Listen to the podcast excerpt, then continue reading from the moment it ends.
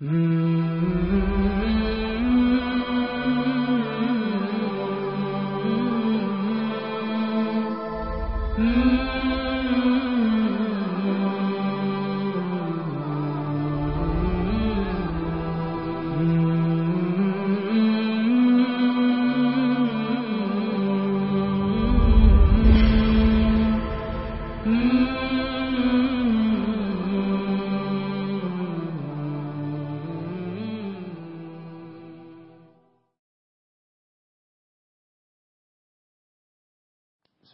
Bismillahirrahmanirrahim. Elhamdülillahi Rabbil alemin. Ve sallallahu ve sellem ala seyyidina Muhammedin ve ala alihi ve sahbihi ecma'in. Minhacül Abidin isimli kitabı okumak için toplandık. Rabbimizden okumamıza, anlamamıza bereket ihsan etmesini niyaz ederiz. Müellifimiz Gazali'yi tanıyarak derse başlamak istiyoruz. Önceki derslerimizde Gazali üzerine konuştuk. Bir miktar o bilgimizi toplayıp bazı ilavelerle tekrar Gazali'den gündem açalım. Başlıklar halinde zikredeyim, anlaşılması kolay olsun. Dedik ki ve diyeceğiz ki Gazali rahmetullahi aleyh ümmeti Muhammed'in 1400 yıllık büyük tarihinde büyük isimlerden bir tanesidir. Ama Haccac da büyük isimlerden biridir. Zulüm tarafının büyüklerindendir. Gazali rahmetullahi aleyh imamdır. Hüccetül İslam'dır. Müelliftir. Örnektir. Gazali şüphesiz tek değildir. Gazali gibi ne büyük kandiller yetişmiştir bu ümmetin içerisinde. Kalıcılığı, kapsamlılığı, ihlası, ve bize intikali açısından Gazali eşi az bulunur örneklerden biridir. Allah ona rahmet etsin. Bize ilminden istifade etmeyi ve ihlaslı olmayı nasip etsin. Birinci maddemiz bu. İki, Gazali bir kütüphane çapında eserler bırakmıştır. Tam anlamıyla bir kütüphanedir bıraktı. Bu eserlerinin içerisinde en büyüğü, en bütün ümmet tarafından istifade edilecek boyutta olanı şüphesiz İhya-u Ulumuddin adlı kitabıdır. Gazali'nin İhya-u Ulumuddin adlı eseri bu ümmetin içerisinde kütüphane gibi yaşamış ve kütüphane bırakmış alimlerden birisi olmasını sağlamıştır.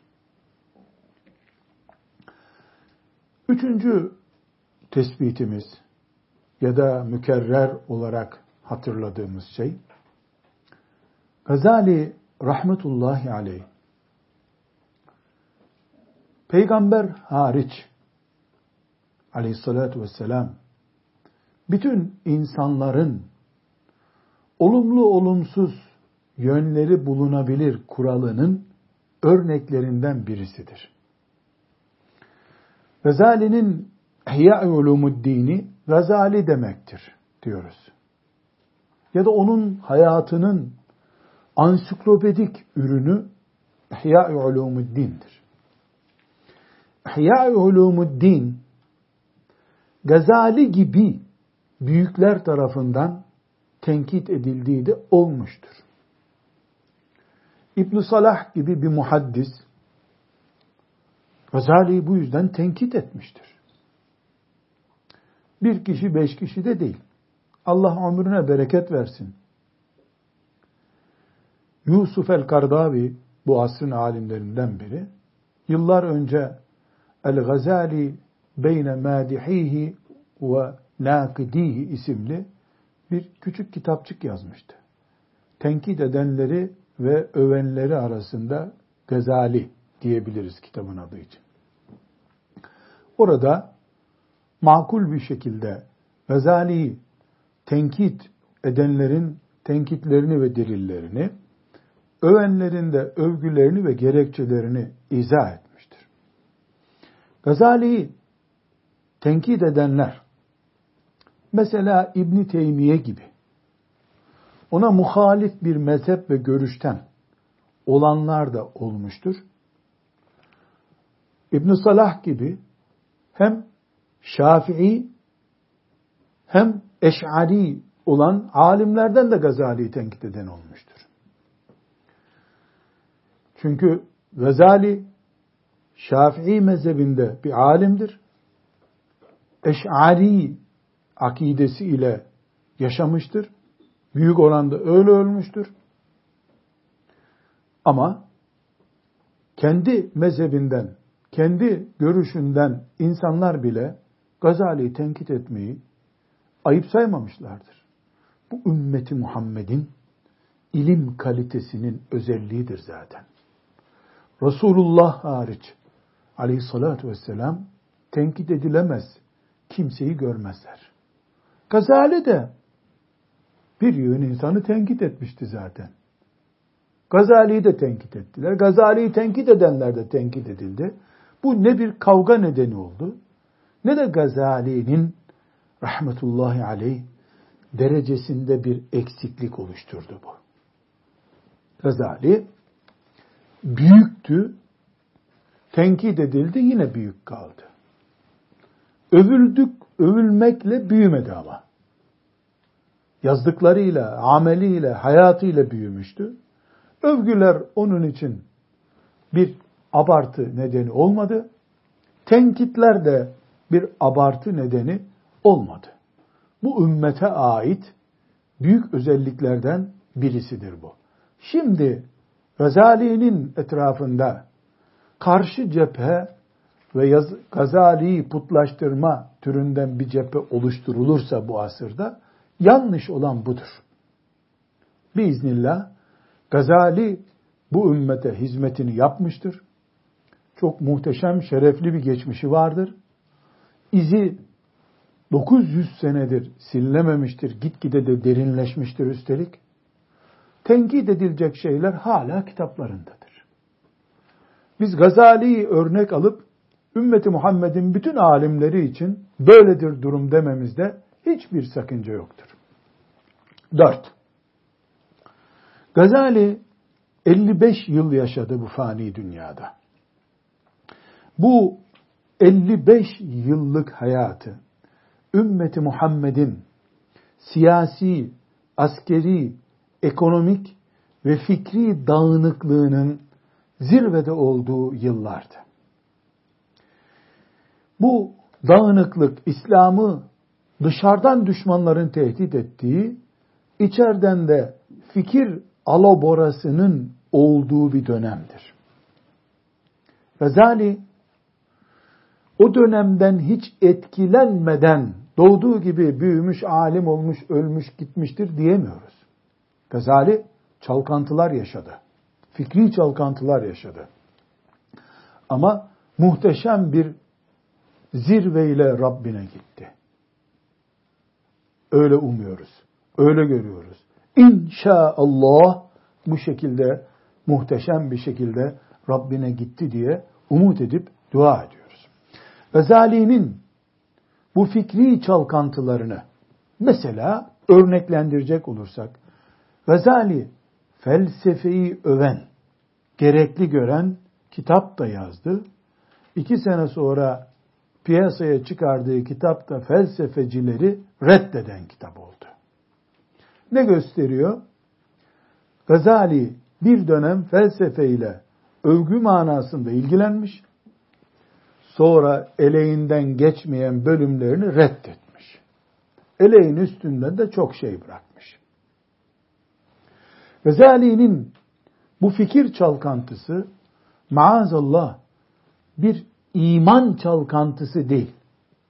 Bir Müslümanın zihninde oluşabilecek gelgitlerden oluşuyor.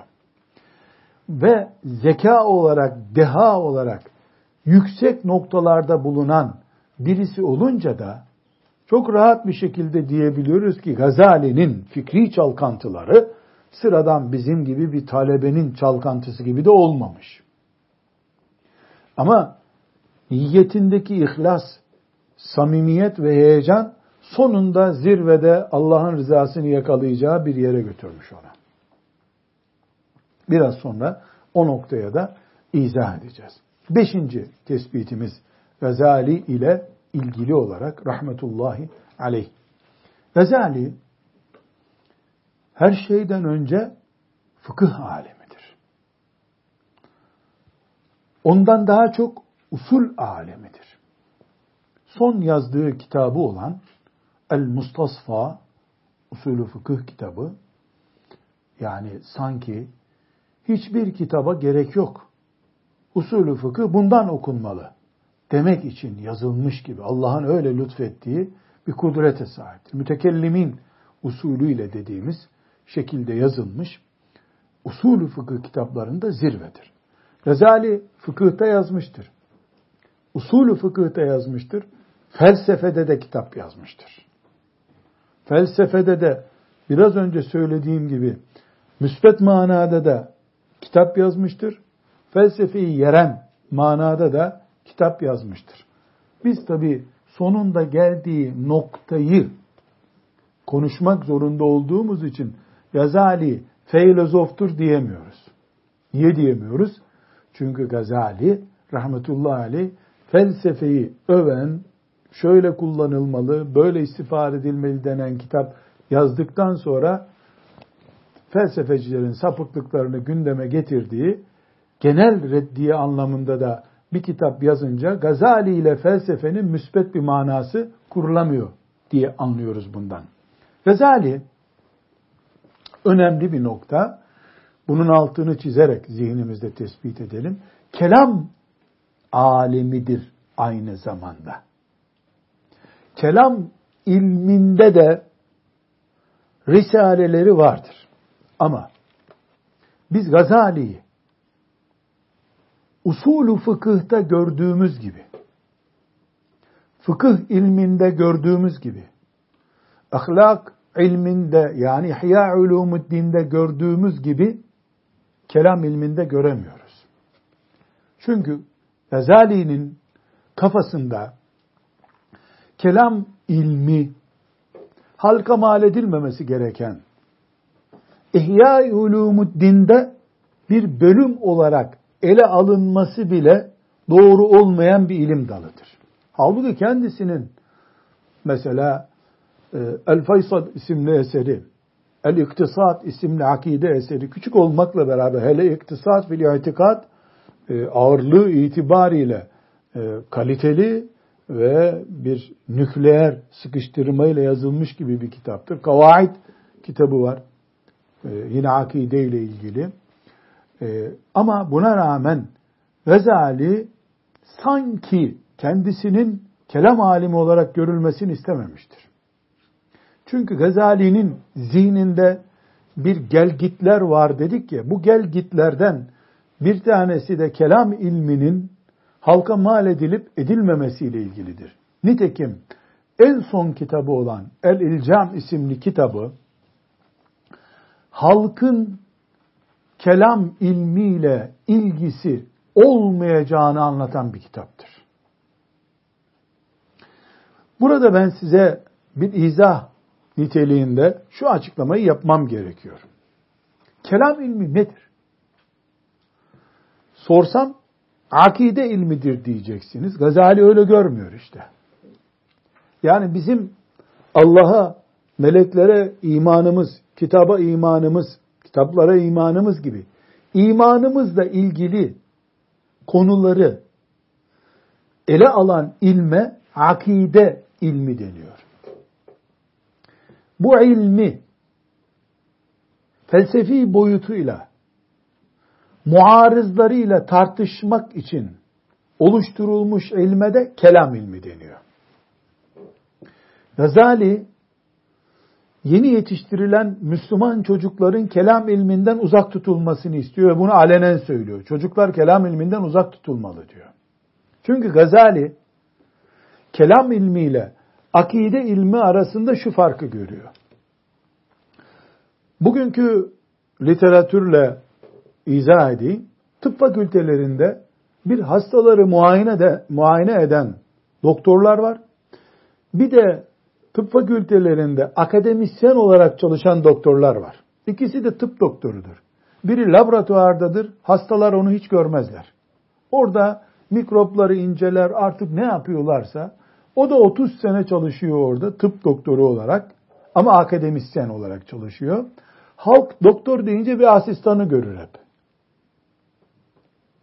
Akide ilmini Gazali rahmetullahi aleyh tıp fakültesinde muayene eden o doktora benzetiyor. Kulak buruncu bir doktora benzetiyor. İnsanlara gereken budur diyor. Halkı laboratuvara sokmanın bir manası yoktur. Kelam ilmi de o laboratuvarda çalışma yapan akademisyenler gibi görüyor. Kelam ilmine karşı Gazali İhya-i Ulumuddin'de bab açmamış olmakla yani fıkıh ilmini tanıtıyor ama kelam ilmini tanıtmıyor. Neden? İhya-i Ulumuddin'i halk için yazmış.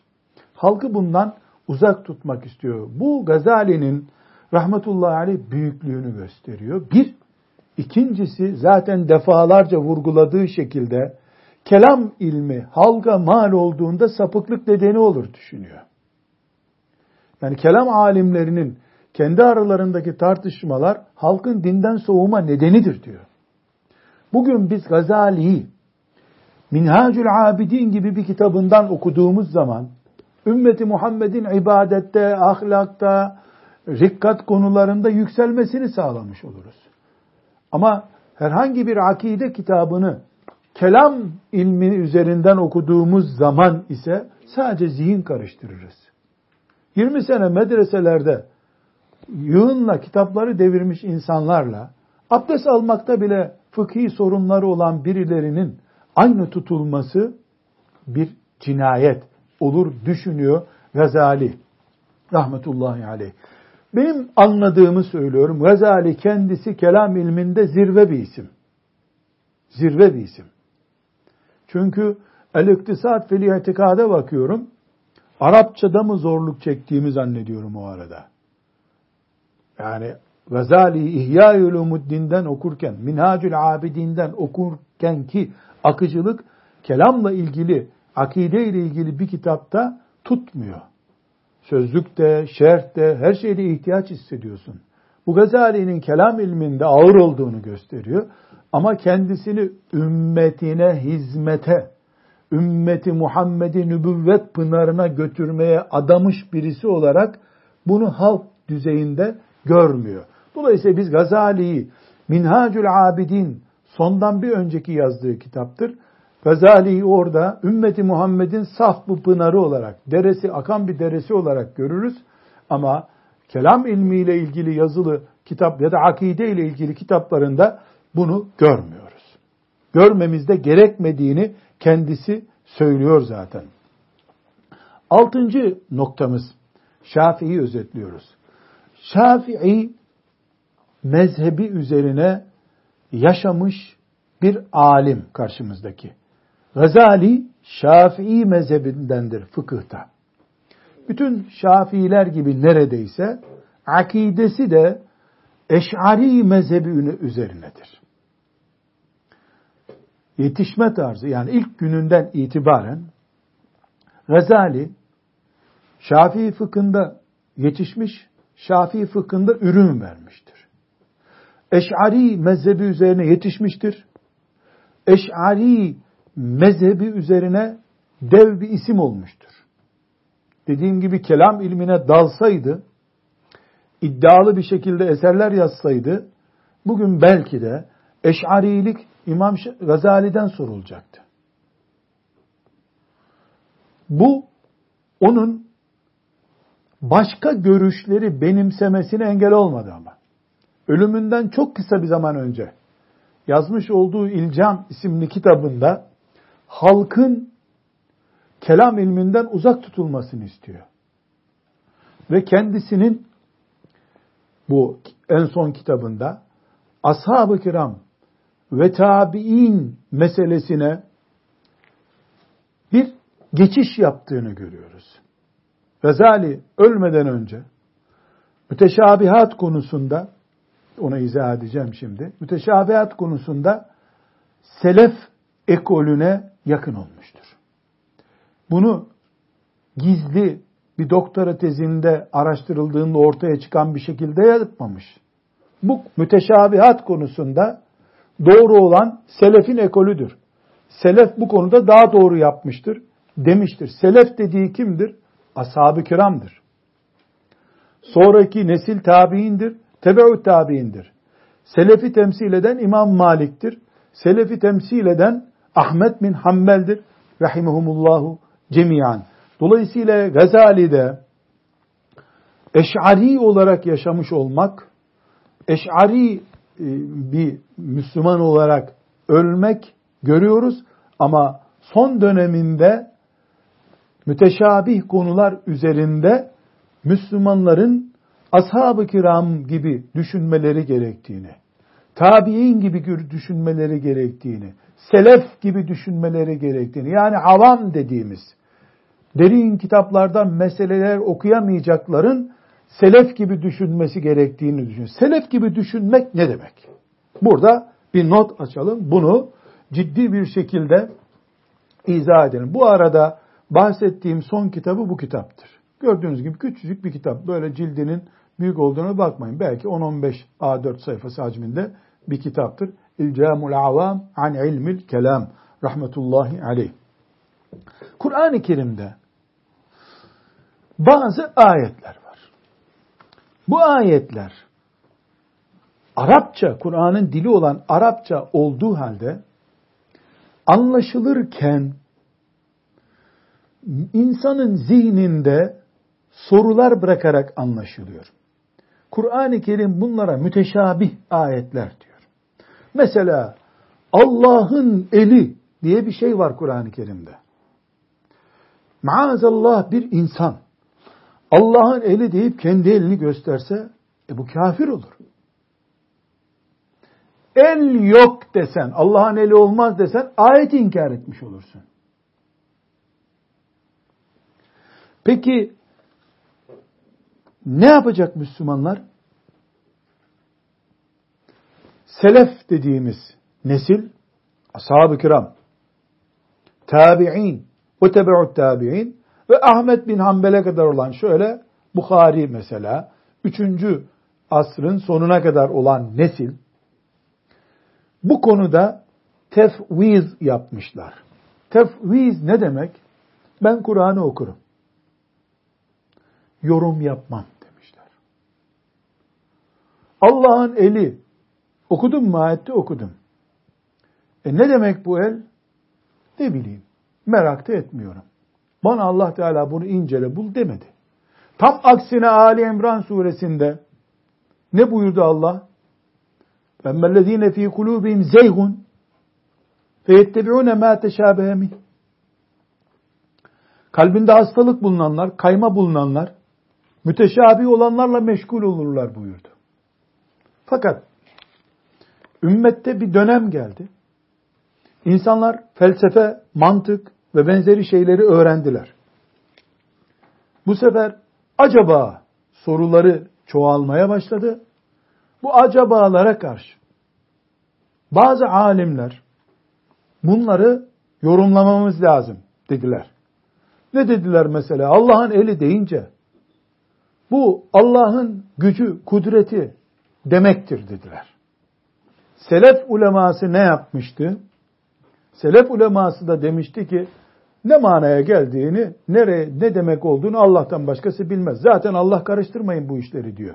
İmtihan için Allah bunları koymuş diyor. Selef uleması öyle dedi kurtuldular.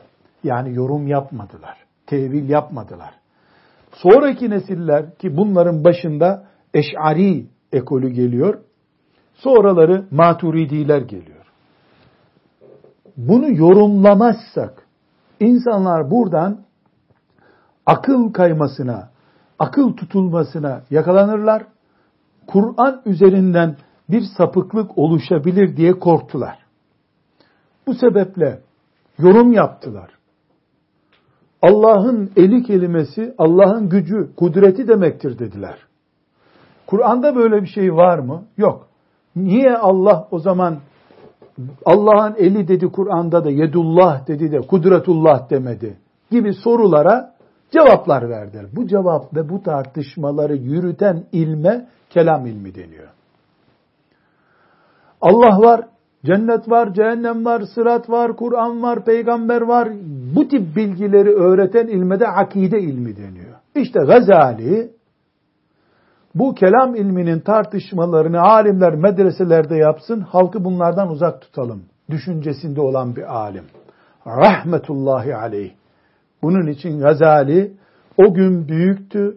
Bugün ümmetin alimlerinin, hocalarının, davetçilerinin bir kelime üzerinden saatlerce birbirleriyle kavga ettiği tartışma ortamını gördüğümüzde Gazali'nin ne kadar daha büyük bir adam olduğunu, alim olduğunu görmüş oluyoruz. Senin cümlende virgül buraya niye kondu deyip katliam üretmek günün birinde oluşacakmış demek ki Gazali bunu tespit etmiş rahmetullahi aleyh. Demek ki ümmetin Allah'ın Kur'an'ındaki ve bazı hadisi şeriflerdeki müteşabih konuları derinlemesine tartışmasına ait konuda iki görüş vardır. Bir, eşarilik ve maturidilik üzerine kurulu bir anlayış. Bunlar tevil ederler. Ne demek tevil ederler? Buraya bir mana verelim, zihinler karışmasın derler. Ama ne olur? Herkes bir mana verir. Mesela eşariler bir mana verir, maturidiler bu daha uygun. Zaten yorumlayalım diyorsun. Dolayısıyla bu yorumlayalımdan sonra yorumlar artıyor bu sefer. Selef düşüncesi nedir peki? Yani seleften kimi kastediyorum? Ashab-ı kiramı. Onların talebelerini, onların talebelerini ve 3. asrın sonuna kadar Buharilere kadar onlara bizzat uyduğuna ümmetin şahit olduğu kimseleri. Bunun dışında bugün de selefiler var mı? Evet. Evet. İngilizler bize selefilik diye bir mezhep daha oluşturdular. Selefilik diye bir şey daha oluşturdular. Ama ben bir misal vereceğim. Bir, kağıt paralar var. Bir de altın var. Altın da paradır, kağıt paralar da paradır. Birine kağıt olduğu halde para dedikleri için paradır. Öbürü topraktan maden olarak altın çıkmıştır. Bu ümmetin orijinal selefi ashab-ı kiram, talebeleri ve onların talebeleri altın gibidir. Dünya 40 kere yıkılsa kalksa gene altındır. Tartışılır bir yönü yoktur. Ama para dediğin şey bugün devlet ona para dediği için paradır. Kaldırdım dediği zaman kalkmıyor. Üstündeki sıfırı kaldırdı. Üstüne bir sıfır getirdi gitti o para. Ashab-ı kiram ve çocukları ve talebelerine selef, bu ümmetin selefi salihini, bu ümmetin selefi dediğimiz zaman biz onların altın olduğunu kabul ediyoruz. Bugün selefi dediğimiz kimse hakkan değer taşır. Kalbi Allah biliyor intisap olarak kendisini selefe intisap ettirmiş olması kağıt para değeri gibi bir değerdir. Samimi ise allah Teala ona altın gibi değer verir. Kimseyi ilgilendirmez bu. Ama ashab-ı kirama ve tebeüt tabiine kadar olan nesle ben oraya intisap ettim, onların manevi evladıyım demekle kimse öyle olmuyor. Bu ispat istiyor. Bu ispat için Kaç asır gerekecek? Ümmetin coğrafyasında nasıl adlandırılacaksın? Bunu kader gösterecek. Ancak bugün Ahmet bin Hanbel'den konuştuğumuz zaman biz bu ümmetin selefinin simge ismidir. Ahmet bin Hanbel'in inandığı gibi inanıp ölmek biiznillahü teala cennete çok yakın ölmek demektir. Ama bir İbn Teymiye ismi selef ismiyle uyuşmaz. İbn Teymiye selefe uyduğunu söyleyen bir isimdir. İnşallah öyledir. İnşallah ben de ümmeti Muhammed'in selefiyle aynı bir insan olurum. Ama bugün selefi olarak anılmak istemem. Niye? Ya bu bir kağıt para ya. Tedavülden kalktığı zaman ben ne yapacağım? Allah'a hamd olsun Kur'an'ımız وَالَّذ۪ينَ اتَّبَعُوهُمْ بِإِحْسَانٍ diyor. Evet biz sahabeden olamadık. Tabiinden olamadık. Onun tabiinden de olamadık. Olacağımız da yok bu zamandan sonra. Kıyamete kadar onların izinden gitmek herkese Allah'ın lütfudur ama. En selefi iddiasının en çürük noktası bunun tartışılır bir konu olması zeminini oluşturmaktır. Bugün ümmetimizin içinde öyle bir ekol esasen bulunmadığı halde sanki böyle bir ekol varmış gibi selefi ve selefiliğe karşı ashab-ı kiramı savunan kadro. Fesubhanallah. Eş'ari, Maturidi ashab-ı kiramı savunuyor. Çelişkiye bak şimdi. Eş'ari ve mat ashab-ı kiramın izinde. Bu adam selefiyim diyor. Yani ashab-ı kiramın ekolüyüm diyor. O sünnet dışı. Bu tartışma hangi mikrop bahçesinde büyüdüyse o mikrop bahçesini İngilizler ve diğer büyük düşmanlar suladılar hep. Bu ümmette böyle bir idrak yoktur. Yani ashab-ı kiramın karşısına, selefi salihinin karşısına dikilebilecek bir eşarilik kıyamete kadar olamaz. Öyle bir maturidilik olamaz. Daha önceki derslerde örnek vermiştim. Çiftçiler ayçiçeği ekmişlerdir. Çekirge diye bir bela gelmiştir bu sene. Ziraat odası onlara çeki, anti çekirge ilacı verir. Başka bir zaman başka bir hastalık gelir tarımda onu verir. Eş'arilik bir dönem mutezilik fitnesine karşı oluşmuş bir savunma sistemidir. Ashab-ı kiramdır yine esas olan. Yine esas olan ashabın talebeleridir. Eş'arilik oranın uzantısıdır. O dönemdeki yaptığı çalışma nedeniyle bir ekol gibi olmuştur. Ashab-ı kiramın karşısına dikilecek bir ekol değildir. Böyle bir iddiada olan da yoktur. Hiçbir eş'ari alemi ashab-ı kiram yok biz varız dememiştir. Dedik, dedikten sonra zaten bir defa o eş'ariliğin, maturidiliğin içinde durmak mümkün değil ondan sonra. Evet. Buradan biz bir özet yapabiliriz. Nedir yapacağımız özet? Gazali rahmetullahi aleyh tam anlamıyla bir eş'aridir. Ve eş'arilik üzerine eserler üretmiştir. Ancak belli başlı müteşabih konularda, çetrefilli konularda ömrünün sonunda yazdığı kitapla Selefi Salihinin ekolünün halk açısından daha doğru olduğunu, halkın bu tartışmalı konulardan uzak tutulması gerektiğini söylemiştir. Yüzde yüzde doğru yapmıştır. Allah ona rahmet etsin. Ne kadar doğru yaptığını ise bugün görüyoruz. Mesela Gazali, Eş'ari olmasa ne olur ki? Müslüman değil mi canım? Ümmetin alimi değil mi? Diyelim Eş'ari olmadı, Maturidi oldu. Ne olacak? Bundan kim zarar görür? Eş'ariliğe karşı kompleksi olan mı zarar görür? Eş'ariliği taassuplu tek mezhep gören mi bundan zarar görür? Elbette ki taassubu olanlar zarar görürler. Gazali niye ümmeti Muhammed'in iftihar tablosu olmuyor da eşariliğin iftihar tablosu oluyor? Niye ümmete mal etmekten çekinelim? Gazali gibi büyük bir ismi.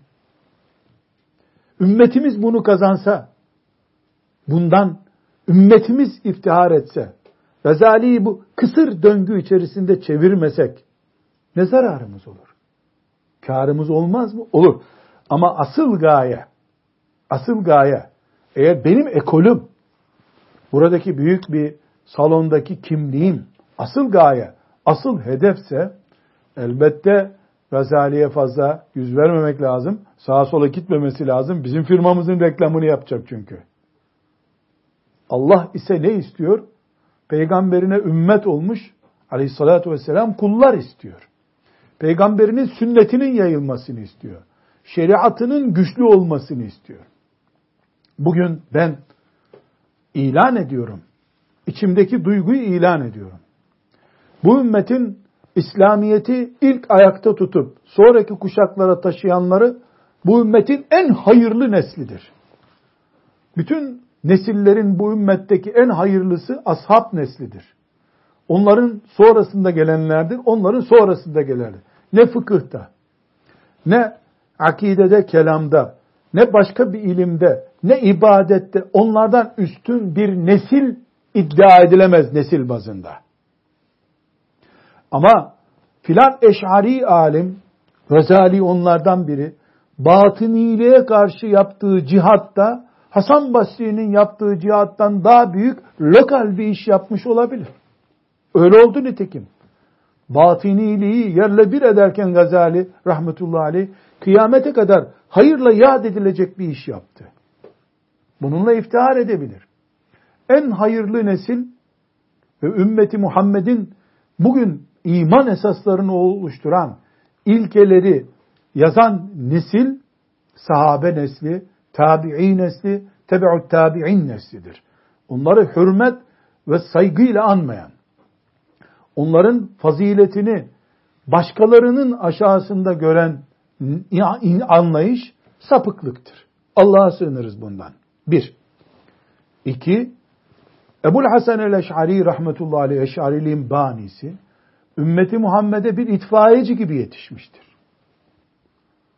Oluşturduğu ekol bugün hala ümmeti Muhammed'in ayakta durmasına akide açısından vesile olmuş bir ekoldür. Mücahittir. Allah ona rahmet eylesin. Nitekim de ümmeti Muhammed'in fakihinden, müfessirinden ve diğer ilimlerine kadar pek çok ilminde yetiştirmiş binlerce alim onun ekolünü takip etmişlerdir. Doğru bulmuşlardır onu.